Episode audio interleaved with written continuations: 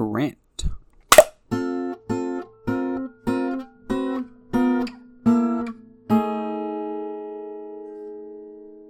Yeah, I was gonna say having two noises in there is not gonna be helpful. Yep. I noticed it immediately. and I was like, oh, that waveform looks like a disaster. Did you not like? I assume that you were doing that to try and be funny. How do you accidentally do that? I just got kind of caught up in like, yeah, like my name, kapow, clap, and then like it just like it just happened. I didn't think about like, oh, I'm gonna like click my tongue when I clap. The cluck of your tongue just came straight from your soul. yeah, Yeah. it just like welled up within me and just like I just couldn't hold it in. It just like overwhelmed me and flowed out through me like Nice. like like it was just meant to happen. I don't Yeah. know. It was a religious experience. Yeah. Felt like the Lord was speaking through my soul. I don't know. All right, great. Cut that out. That'd be great. You won't. It's fine. Uh, I, no, I will not. I've been be- I've been pretty lazy in the editing the past couple weeks. oh, I know. I mean, mostly You've out of been busy. necessity. Yeah, Yeah, you've had you've had stuff to do. yeah. That Life's I have. busy. Oh, I'm Yeah. tired. So, oh man, ugh. Mhm. We both now have brothers-in-law. Congratulations. I know it's such your accomplishment. You did so much work to make it happen. So I mean, I didn't actively, uh, you know, destroy the possibility of things. okay. I'd like to believe that I'm at least a small part in helping uh, grease the skids. You know. Okay. Like I don't like I know you probably like yeah, there'd be a possible way to you find for you to find the power to like destroy something, but like the amount of effort that it would take, I feel like no, I know. just- I, I mean, I think I, I agree, but I do think that having positive interactions with siblings does Yes. improve things. yes. e- yeah. So I can at least claim that. Mm-hmm. Nice. Yeah. So now I'm tired. Was it a fun affair? It was. It was very nice. It's obviously tough given the whole world situation to Mm-hmm. find the right balance, but I think that we did as much as was reasonable. Um, You know, the entire ceremony was outside. Um, there's a nice social hour outside as well, and even people who like wanted to stay for dinner but weren't comfortable being inside could, you know, go inside quickly, get their food, and eat outside. Oh nice. Um, so it was it was pretty well done, I think, considering everything. Um, and everyone seemed to have a good time. It was very nice being at a wedding that wasn't like for like an older cousin that I don't know. Like the last wedding that I went to, I was probably like sixteen, and uh, all the weddings, it's like you know you're there, and I'm there with like my sisters and a couple of younger cousins, and you get pulled onto like the dance floor with like your aunt hmm and you're just kind of like, all right, you know. Like, hmm I was rarely in the mood for that. I wanted to go find some games to play or something. Um, But this time, A, I was older.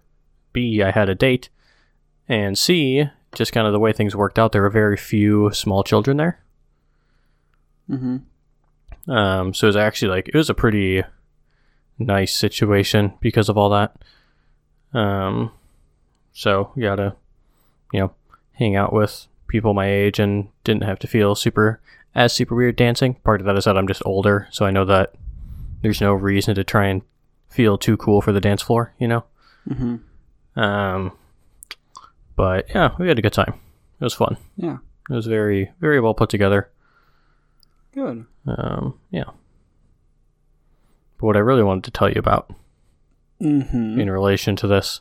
So I am I was a groomsman, which I think I mentioned to you. And uh, um my sister's now husband, you know, got all the groomsmen and his two ushers, you know, a little gift.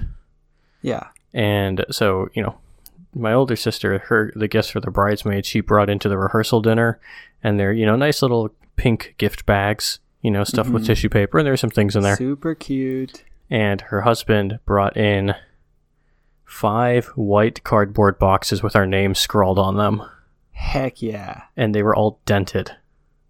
Heck yeah. And I was like, what the heck?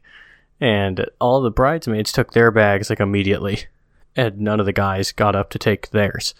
So we all just sat around throughout the entirety of the rehearsal dinner until, um, you know, my sister's husband finally grabbed them and started passing them out to us. and inside, what I, I one thing that I knew was going to be in there was masks that they had got that they had uh, purchased.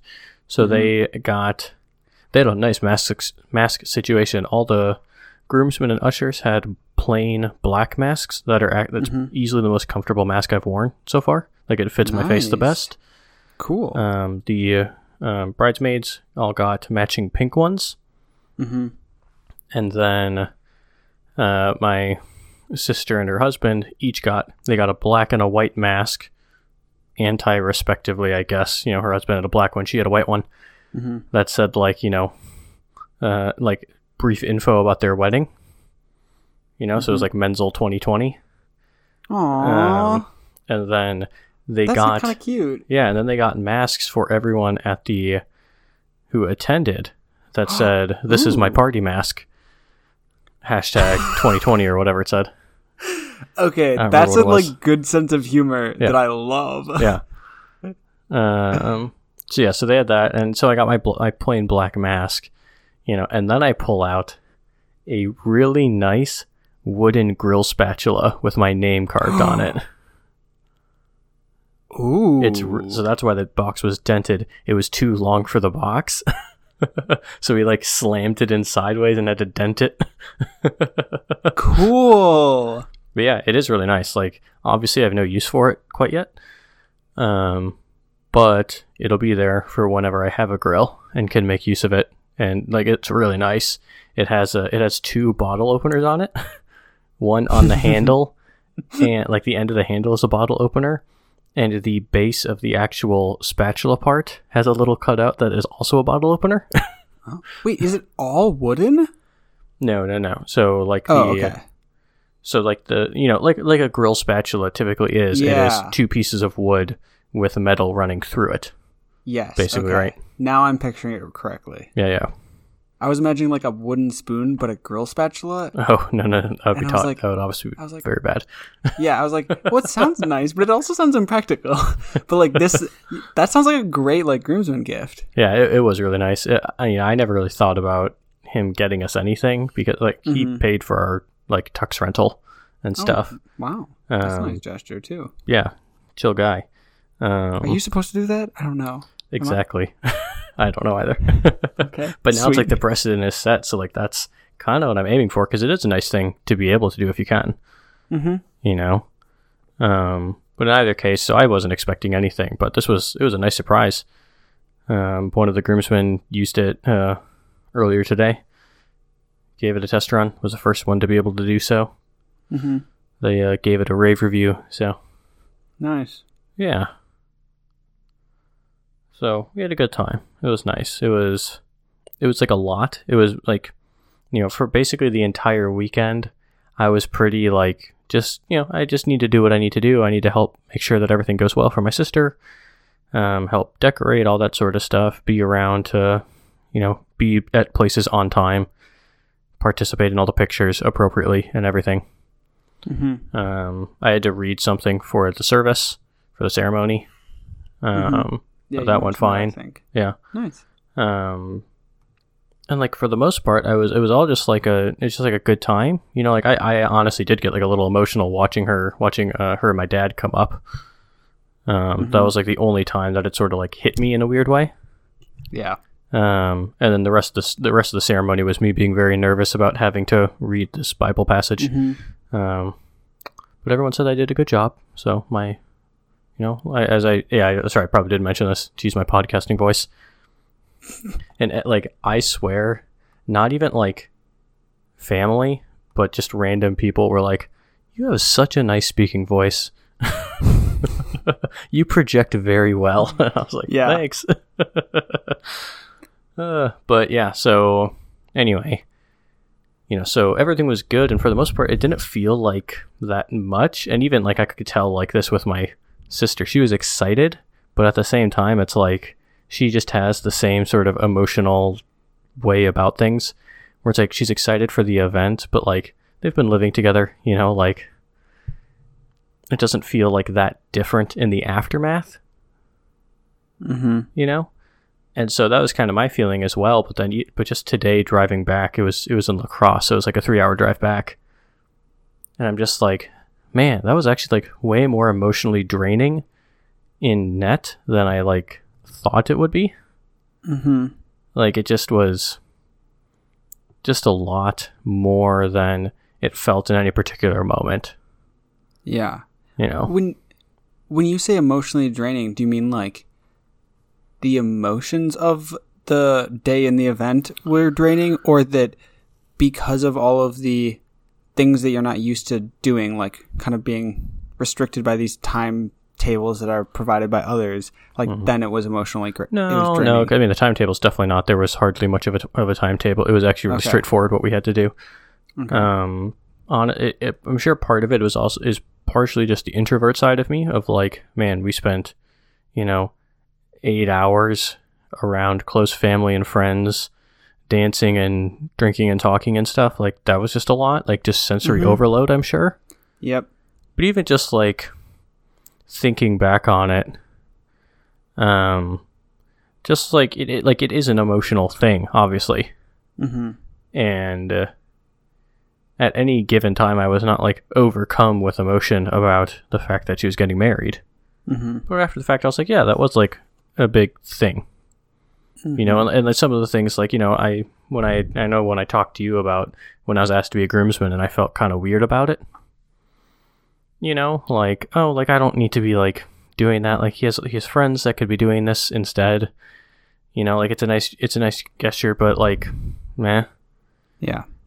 and then but but looking back it's like no I, I actually really appreciate that. Like i'm really happy that i was able to be like close up so to speak for the entire thing you know i was able to be very directly involved and not just because i'm the brother like who's there to help because i'm the brother but like i'm a part of the wedding party Mm-hmm. and got to sort of participate in all of that and you know in, in like the pictures and stuff i'm not just like dressed like some guy going to a wedding i'm dressed like a groomsman and Mhm. everything you know like i in hindsight i appreciate that a lot more than i thought i would have going into Hmm. it Interesting. yeah So like it kind of mattered to you a little bit. Like you didn't think it would, but it it was somewhat meaningful.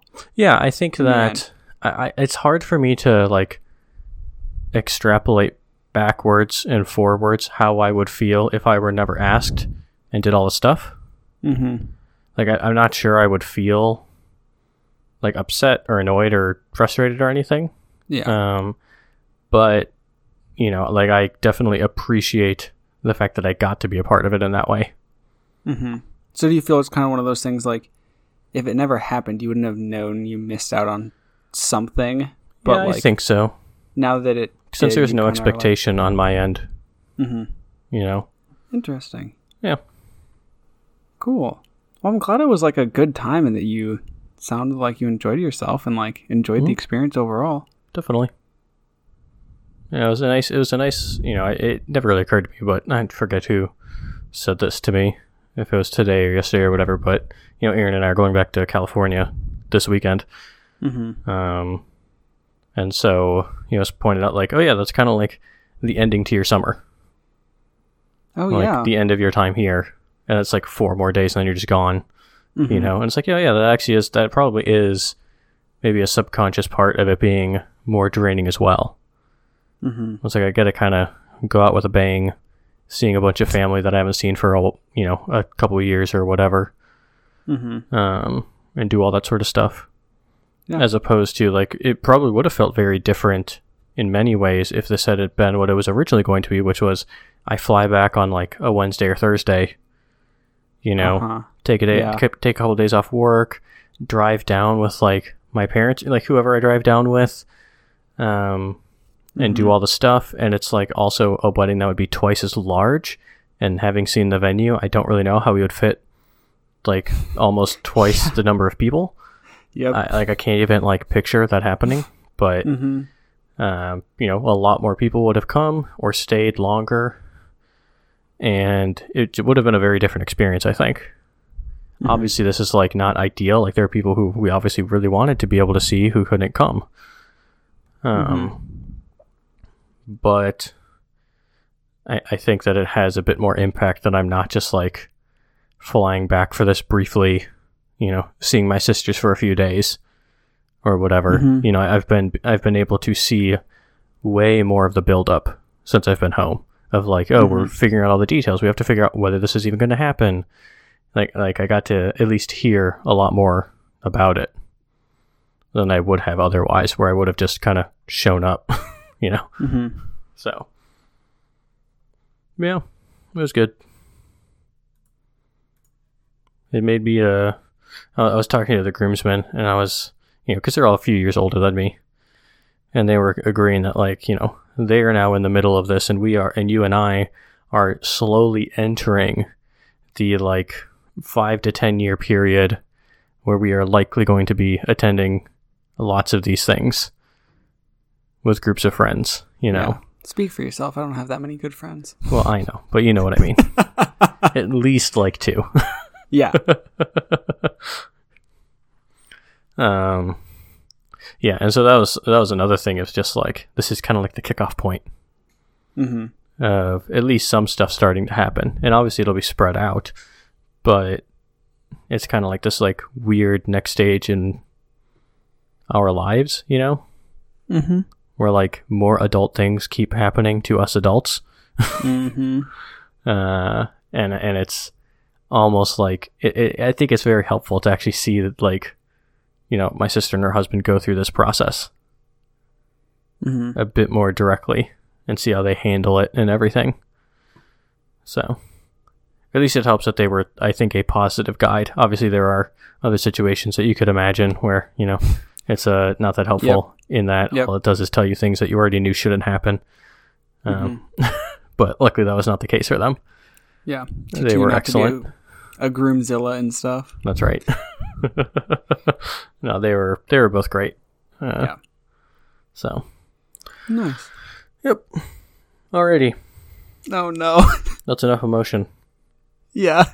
Time for the japes, Oh god. the tomfoolery. This is not a good segue into whatever. We'll just go with it. Let's Oh, go. I know, I know. You already kind of relatively told me what you were going to talk about, so. Uh, okay. Grant has brought Ziggy by Tom Wilson and Tom. Is that just Tom the second or Tom Ill? I think I assumed it was Tom the second, but I honestly have no idea. I need to like. I don't have a I'll look capital it up. I to I'll look compare it it, up to. while you roll with it. Okay, I'm zooming in, and it's definitely a double I, so I'm going to say Tom the second. Okay. That's my guess. Uh, anyway, so we have the titular character Ziggy standing in front of some sort of a vending type machine, and it has a single slot to put in some coins and a single output, um, you know, little spot, and nothing that you can see inside of it, but written on top of it. Um, we see that it takes uh, 50 cents to use the machine, and the machine says, a risk you're willing to take.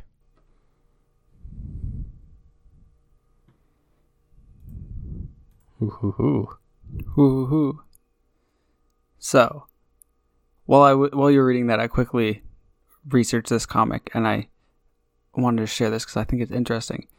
So it is Tom the second, I believe, because the comic was started by Tom Wilson, and then in the late '80s, his son took over writing and drawing for the comic strip. Oh, nice.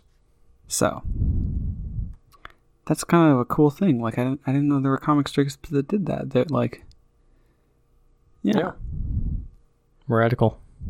cool. But anyway, now that we've had that bit of a wholesome moment and Mark's wonderful wholesome uh, intro to this episode, I want to talk about uh, risk. And I know we've we definitely have talked about risk before, and I feel like you It's kind of shut a, me down. it's not a great game. in some ways. But What do you mean it's not a great game? Like talk about Risk or like No, the game Someone- Risk. Oh, yeah. I'm not a huge fan of Risk either. Were you there when we played Riskopoly? No, thank God. I thought you were. Oh, that's right. It was Matt who was there, right? Yeah, Okay, it probably was. that was that was a good game. That was way better than Risk or Monopoly. Yeah. Yeah, Okay. I'll die on that hill. Good for you, Mark. I'll I'll I'll But- I'll uh um group together my troops to go die on that hill. Okay. Okay. You'll you'll assemble them. yes, that's right. Okay. Well, anyway, so I had the idea for this kind of discussion a few weeks ago.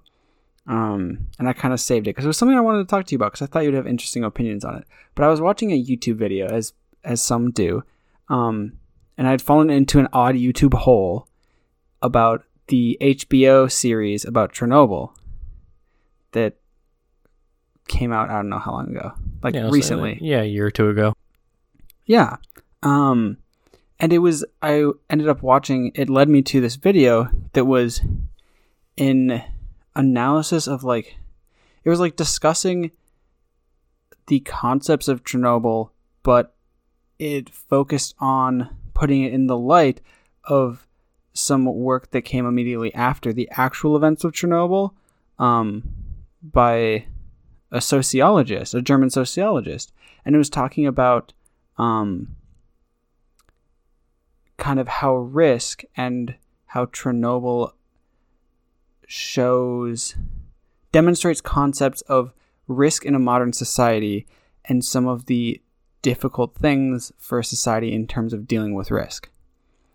Um, specifically, it talked about kind of the ideas of modern risk and how, like, modern risks, such as buying something from a vending machine that you have no idea what it is, are like fundamentally different from more traditional risk in terms of just like how we can understand them and conceptualize them and then more importantly how those differences in the risk of a modern society then like cause certain things to happen within a society like certain societal changes or needs for um like institutions to help manage certain risks and just how I don't know it was it was an interesting idea to me.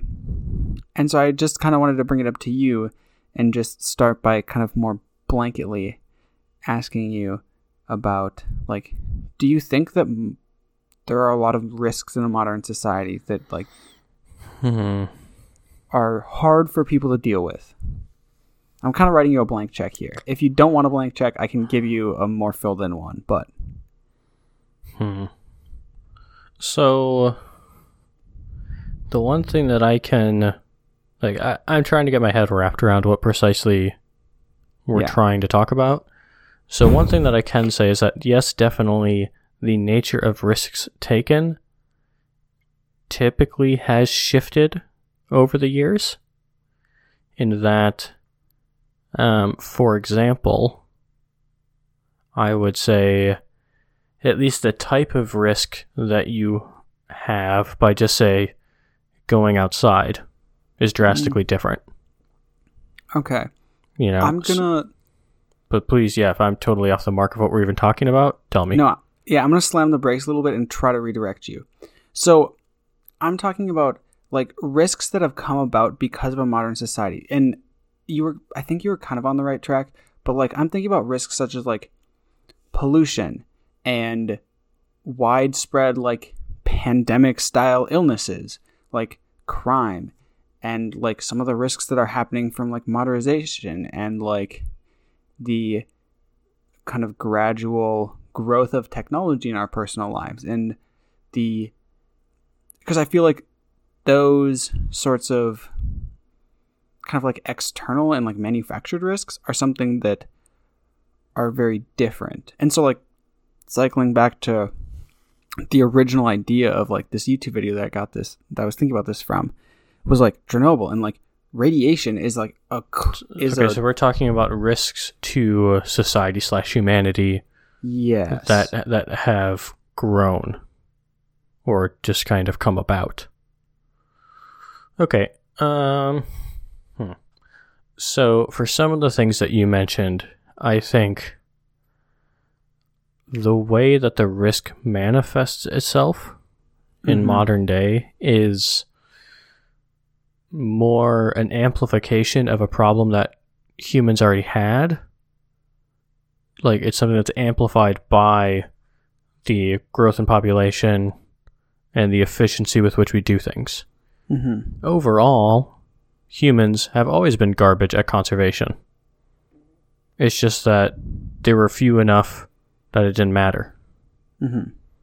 You know, like uh, there is not crop. At least I, I could be off the mark. I'm sure there are some societies who figured stuff out faster than others, um, who have specialized in certain things, so maybe do have a better conservation-minded nature. Um, but if we just take at things like pollution in water, uh, well, that's been pretty bad for a long time. It wasn't until we had septic systems that we could sort of fix that sort of a thing. um, or farming. You know, if you have many orders of magnitude fewer people, the fact that you can farm out land or like over farm a piece of Mhm. land Mm-hmm. and you have erosion or you have, you know, nutrient depletion, Mm-hmm. that is far less of an issue than it is now. But it's still it's still it was a thing. It was still a risk. It's just that it Mm. couldn't be amplified to the point that it mattered. Mm-hmm. But given yeah, I think I think that that's really the big thing. It's just like the efficiency with which we do things and the growth in population affects like it it makes it so that we are able to perceive these things as problems even though in a certain way they were already problems um so i think a lot of the like physical or Hmm. environmental things were already a, an issue uh, modern stuff like the modern risks that actually developed i think are things that lie entirely with things that were invented very recently. So, uh, for example, the reliance on just the existence of the power grid. Mm-hmm. Like, that's a huge problem. Most modern post apocalyptic novels, they're only interest like, let's say, you know, 400 years ago, even, quote unquote, Mhm. post apocalyptic would be more or less meaningless. You know, like, uh, things can't necessarily spread quite as badly, um, and uh, there's not as much that would actually be affected Mm-hmm. because there's there's fewer layers to society in that way. Mm-hmm. And now there's like there there is a much like larger just set of things that have to be dealt with to have the life that we want to have. You know, and so the risk is not or I guess I guess the risk is that it's much harder to maintain the level of comfort we have built for ourselves. Mm-hmm. but that's just because we consider the level of comfort of 100 years ago basically barbaric. You know, except for the most affluent, but even then, who wants to be, you know, doing stuff in a pre tungsten light bulb days? Light bulb days. You know, who wants to go do everything by candlelight? You know, yeah, we had clocks within the last 300 years or whatever, um, but even that was just for very, you know, only certain things that really mattered. A lot of people were Mhm. still just working based on the sun. Mm-hmm. Um, so yeah, that, that's kind of like my general take. Is like there are there definitely are a change in the risks that have developed, but I'm not sure. I mean, I kind of forgot the all the ones that you initially listed, Mm-hmm. but the ones that have actually like either changed in a way that they are would not be familiar to someone a hundred years ago, or have just come out of nowhere, are ones that are very focused on technology. So you have the power grid. We have, um, you know, a, a similar timeline. I would imagine is like the interstate freeway system in the U.S Mm-hmm. that's a something from like the 50s you know like that's relatively new and uh, you know, we rely on that. We rely on air travel. Like there's so much like logistically. Mm-hmm. Uh, But again, all those logistics are to maintain the certain comfort and familiar familiarity we have right now. So having fully stocked shelves in your local grocery store, being able to get an Amazon package in two days, all that sort of stuff is like a logistics problem. And we've been solving logistics problems since the Pony Express. It's just that we have way higher standards now. Mm-hmm. Um, and, uh, you know, so the obvious one that is completely different in many ways would be the internet. Mm-hmm. Um, and the reliance on that for a lot of things. I think that that's really the biggest um, risk that we take is with its kind of existence and the way that it works. Especially now that, like, you know, like how Amazon Web Services runs like 70% of the, you know, easily accessible internet. Yeah. Like, that's just kind of crazy. Mm-hmm. So, Okay. So I I hesitate to like delve too far into like philosophical or no no sociological ideas that like I don't understand and like I don't know much about like these ideas. But like would you it seems like a lot of the the things that you've been listing as like quote unquote like risks of a modern society are like things that like risks that are created by a modern society and like they are a product of it rather than like risks that exist because we are humans and we are alive in a world because like like risks that humans would encounter like way way way back like being attacked by an animal and killed. Like that's not a risk that it was really created necessarily by them. Mhm. it was a risk that just like existed versus a lot of the risks that you described are all like focused on like the modernization that has occurred in the world and the fact that like these risks are a direct result of the fact that like okay yeah like we wouldn't have any internet associated risks without an internet Mhm. um or like we wouldn't have to worry about pollution without like people in a modernized way polluting Uh, no, that's not what I was saying there. I'm saying that things like the internet are the actual modern society problems. Things like pollution are things that we always had to contend with as humans, but humans a long time ago did not know or care because it did not hmm. clearly immediately affect them. See, I would argue that long enough ago, it wasn't a concern because it didn't matter. Because it was in a way that the environment naturally dealt with said pollution. Like, but I don't think like okay, so this is where we're just kind of going like you know we have our initial feelings about a topic, Mhm. and we'd actually need to look up stuff to confirm or deny things. okay. Uh, I believe that there are several examples out there of not very large populations either completely overhunting an area or over farming or whatever, even in a very small society a long time ago.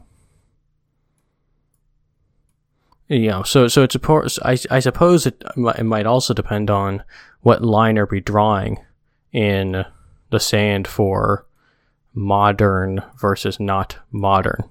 hmm Is the late 1700s modern? I would say yes. Okay. Like, I'm, like, if there's like countries and large societies, that's what I would be defining as modern in this case. Um, okay. So I so maybe I was just so the Focus. reason that I'm not framing it that way or that Mhm. in my head it wasn't is because we started this with a conversation about things like Chernobyl. Yeah. Yeah. Very not 1700s. Yeah. A very different thing. That's like a very technologically advanced thing. But I, Um I think the risks are like they're a. It's not like it went from suddenly like there's not these types of risks to there are. It's like a progression, but there were how I'm choosing to define it, which I haven't explained to you here. But like there were modern risks that existed, but like there are progressively more and more as technology has further and further advanced, and we have become more and more modernized. But I still think that in a lot of situations, what is advanced is not necessarily the risk itself. I mean, okay, yes, it has to a certain extent, but I don't think that the risk itself has risen so much as our understanding of the risks and our acknowledgement of the risks. Mm-hmm. If that makes sense. So, like, l- let's keep talking about things like con- conservation right? Mhm. So the reason I explicitly said like late 1700s, okay, late 1700s, by that point, you know, large swaths of like beaver and otter populations were wiped out of Europe, or foxes or whatever. Lots of these things for things like hats and coats and stuff, just completely wiped out. Not for a super large population, but like it was done. You know? Um, Mm-hmm. But I would say like for yeah. I would argue that's like modernization. Like why were why did everyone need these hats that were made out of beaver? And like why were the populations I would argue that the populations I don't know much about this, but yeah, but but so so the the point where I was getting, I'm sorry, I kind of like paused there. I was trying to Oh, regather sorry. my thoughts. No, you're fine. Um, is that that was an issue? I think conservation has always been an issue, but back then, I don't think that that was treated as an issue. mm, It was not necessarily an issue that we hunted out all the foxes in the UK because we have an infinite amount of land over in the Americas to go hunt foxes and beavers. mm-hmm. You know? Like I- think that the i mean of course one could argue that we are not nearly as far ahead in such thinking as we should be but in all there is at least more conversations out there i think a lot more awareness um, that can be effectively communicated in an even more modern society. Like it's the awareness and study of these problems um, kind of like i mean i guess you know so, so i guess i can kind of agree with some aspects of the 1700s or whatever being modern for some arguments here because we have things like um you know a, a common thing is you know science happens when things are sufficiently advanced that people have leisure. Mm-hmm. you know all the like 16 and 1700s scientists especially like the physicists and chemists were just a bunch of rich people who could sit around and mess around with things Mm-hmm. and do tabletop science. And, you know, the ancient Greeks, even though they were not like as technologically advanced as us, they were at a sufficient level of comfort and peace to sit around and have schools of thought to just like do things, Mm-hmm. you know? And so I think that that's the big difference there. Um, but I don't, I don't know. I, I, still feel like it's like the awareness that has grown more than the problems. But I don't have anything to back that up. Okay. I have like follow up questions, but I don't know if we want to move on or not. Eh, I'm fine either way. My comic's not very exciting. Okay, so I'll I'll ask one follow up question. So, regardless of if the actual risks have changed or the just awareness of them has changed, I think we can both agree that how these risks affect society has changed because it sounds like is that correct? Like I'm that sure. Can you say have- more about that? did they i guess rather than how they affect society that risks have a more direct effect on society because we are they are either fundamentally different and thus affect society or we are much more aware of them thus they affect society Hmm.